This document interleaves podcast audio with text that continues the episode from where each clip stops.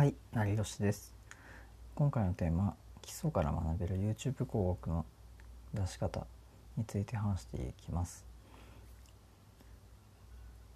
で今回、えーこの YouTube 広告の話をするんですけど、まあ主に YouTube チャンネルが伸び悩んでる人、YouTube で動画を広告を出したい人、YouTube 広告は効果があるか知りたい人に向けて話していこうと思います。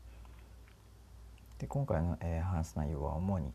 えー次の4つになります。YouTube 広告を出稿するステップ。YouTube 広告にかかる料金。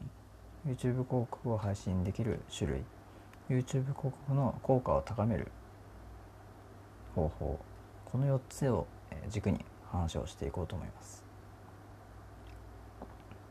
なので今回、えー話で学べることとしては YouTube 広告の出し方と YouTube 広告にかかる料金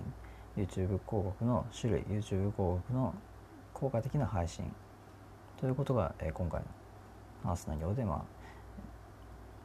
あ、学べるんじゃないかなと思います。で今回、えーこの話をする僕成吉は、えーブログで6桁、え収益化をしました。そして今回話をする YouTube 広告では実は1年以上も配信をしています。広告の配信を実際に動画でやっていまして実際に他にもリスティング広告や広告の配信っていうのをいくつかも体験しているんで、まあ、その知見から今回はこの YouTube 広告を一つ出し方っていうところから基礎的な話から話していこうと思います。なので今回、まあ、YouTube 広告動画広告に興味がある人は、まあ、ためになると思いますし今後も YouTube で、まあ、自分のコンテンツの宣伝とかサービス広めたい人っていうのが出てくると思うんで、まあ、需要はあるんじゃないかなと思ってます。ではまず、え1つ目に入ります。YouTube 広告を出稿する、まあ、3つのステップですね。まず1つ目は、えー事前の準備2つ目 YouTube に出稿する。3つ目出稿の注意点、まあ、この3つを押さえておく必要がありますね。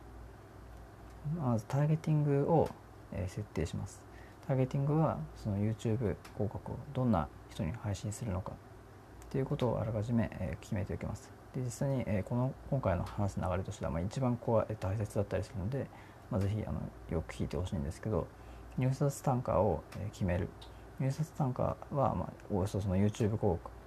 まあ、いわゆる密再生あたりいくらまで出すのかっていうことを、まあ、設定ができるんですね、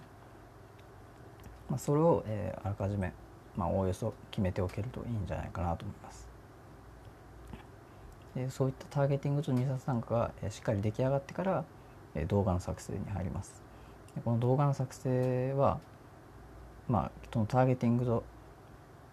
に沿って、えー配信作成を、えーしていくわけなので、まあ、この段階でもターゲティングをしっかり固めておかないと、えー動画の修正とかがかなり、えー時間的にもコストがかかってくるのでターゲティングを本当にしっかり、えーニーズを調査して決めておくべきかなと思います。で次に YouTube チャンネルの準備ですね。YouTube チャンネルは、えー現在もし YouTube チャンネルを発信しているのであれば、えーそのチャンネルを使って、えー配信をするということで全く問題ないので新たに、えー YouTube チャンネルを広告配信用に、作るという必要はないですね。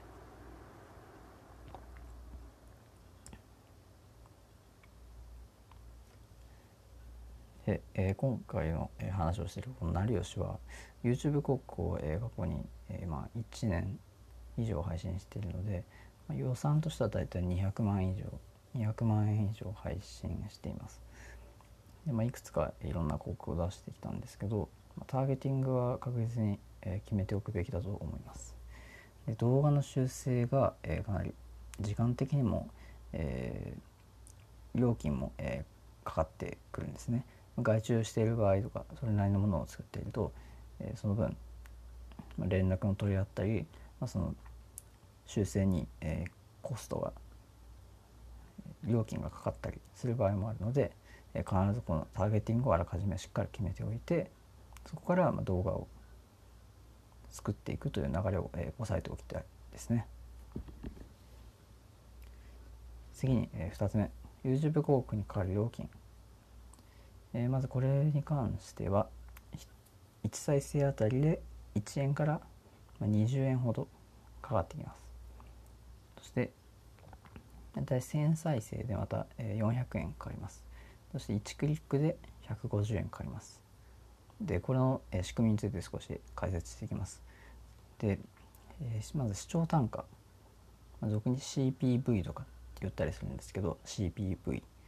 これはまあ、えー、かかる料金というのは実はジャンルによるんですね。ジャンルによるので、えー、どんな、えー、そのジャンルなのかによって実は、えー、広告のこのかかる料金その数円単位なんですけどその1円から20円ぐらいの範囲で、えー、変動します。で実は、えー、成吉はもういくつか広告を配信してきて感じたのは、えー、稼ぎやすいジャンルほど、えー、高くなりやすい傾向があります。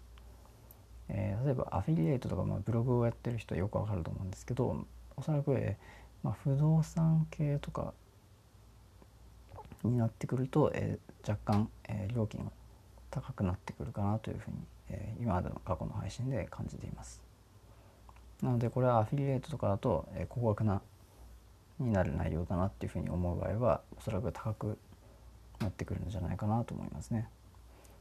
で次に、えー、1クリックで150円という話をしましたがこれはクリック単価 CPC とも言いますね CPC これはディスカバリー広告という、えー、YouTube 広告の一つになるんですけど、まあ、これは主に、えー、バナーですね動画ではなくてバナーやテキストの広告になりますこれを1クリックで150円からま50円ほどの範囲で、値段が決まってきます。正直個人の配信に関しては、100円以下では、とにかく抑えていくっていう方が、予算的には、いいんじゃないかなと思いますね。少し100円以上の場合は少し高いと考えては問題ないです。さらに、え先ほど1000再生で400円という話をしましたがこれに関しては、え6秒の動画の場合ですね6秒の動画は、えー、再生されるだけでとにかく料金が発生されるのでそのまあ、えー、量産の幅が400円から、まあ、およそ600円ほどになりますね。なのでこの6秒動画の広告の場合は必ず料金が多めにかかってくるのである程度予算が多めの配信を想定するのかなと思います。なのでまあ個人でお試しで配信したいという方にはあまり向いていないかなと思いますね。では次に3つ目。YouTube 広告を配信できる種類。まあこれに関しては先ほどの話とつながりますが、えー、主に2つです。ディスカバリー広告インストリーム広告。この2つになりますね。でまずディスカバリー広告は簡単に言うと動画外に表示されるテキスト広告です。インストリーム広告は動画の最初に流れる動画広告のことですね、まあ、これは多くは見る人が多いと思いますね。で実はこの2つの、え、広告どちらの方が効果がいいのかに関しては実はディスカバリー広告テキストの広告の方が実は効果がいいんですね。なので、えー、インストリーム広告は確かに、えー、明らかに目につけますよね目につきますが実は、えー、そこの表示はされるだけでその広告をアクセスタップしたりクリックしたりするっていうことに、えー、がることに関してはディスカバリー広告の方が実は効果が良いんですね。インストリーム広告は大抵が、えー、スキップしたりとか、ま、流して、えー、終わってしまう場合が多いので実はあまりインストリーム広告はそのアクセスクリックにはあまり良くないというふうに配信結果は実際に出ています。少し深掘りするとインストリーム広告は6秒の動画広告と30秒の以上の動画広告が実はあるんですね。ですが、え実はインストリーム広告は、まあ、目に入るほど、まあ、認知力が強いのでそこはメリットでもあるんですけどえ広告をクリックしたりタップしたりすれば購入にはつながらないので、まあ、その点を事前に分かった上でインストリーム広告を、えー、採作して配信していくということは、まあ、覚えてほしいかなと思います。で少しまあこんな疑問があるんじゃないかなと思ったんですけど、えー、費用を抑えて広告を配信する方法はないですか？という、えー、質問が、まあ、あるかなと思ったんですけど、えー、これに関してはインストリーム広告で30秒以上の広告にするのがいいと思います。つまり、え、インストリーム広告動画の広告で30秒以上の広告を作る配信それが費用を抑えて広告が配信できる方法だと思います。実はなぜなら30秒以上の、えー、この広告というのは最初、えー、スキップできるまでの再生されている場合は実は料金がかからないんですね。実はそういう構造になっているので30秒以上の、えー、広告は30秒以上配信されることによって、えー、料金がかかってきます。なので最初の5秒は料金がかからないこのインストリーム広告の30秒以上の広告を制作して、えー、配信するというのが、まあ、費用を抑えて広告を配信する方法になります。まあ、認知向けの配信をまあ想定して、えー、制作してほしいですね。次に YouTube 広告の効果を高める方法、えー、これに関してはアカウントのチャンネル登録者を増やすのがいいと思います。どういうことかっていうと YouTube チャンネルをその事前に伸ばしておくっていうのが大切だと、え僕は伝えたいです。で以前、え Twitter で僕はこんなツイートをしました。えファンが増えれば離脱率は下がる。情報が分かってもファンは最後まで話を聞いてくれる。すでにファンがいる人はくだらない雑談でもファンは残ってますよね。YouTube がいい例でフリートークがうまいなら生放送で永遠と喋るとかもありだと思う。という内容ですが通常のそのコンテンツができてると伸びやすいということを伝えたいんですね。つまり YouTube チャンネルをあらかじめ普段の配信で伸ばしておいて、まあ、その上で、えー、広告を配信する方が、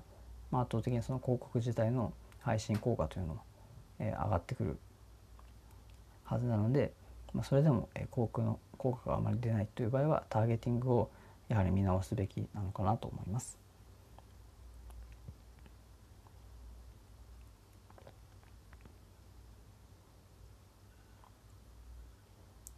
えー、成吉も、えーまあ、こういった、えー、YouTube のそのターゲティングが、まあ、少しずれてるんじゃないかなと、えー、広告を配信して思う場合は、まあ、そういった修正とか、まあ、提案っていうのを、えー、積極的に実はするようにしています。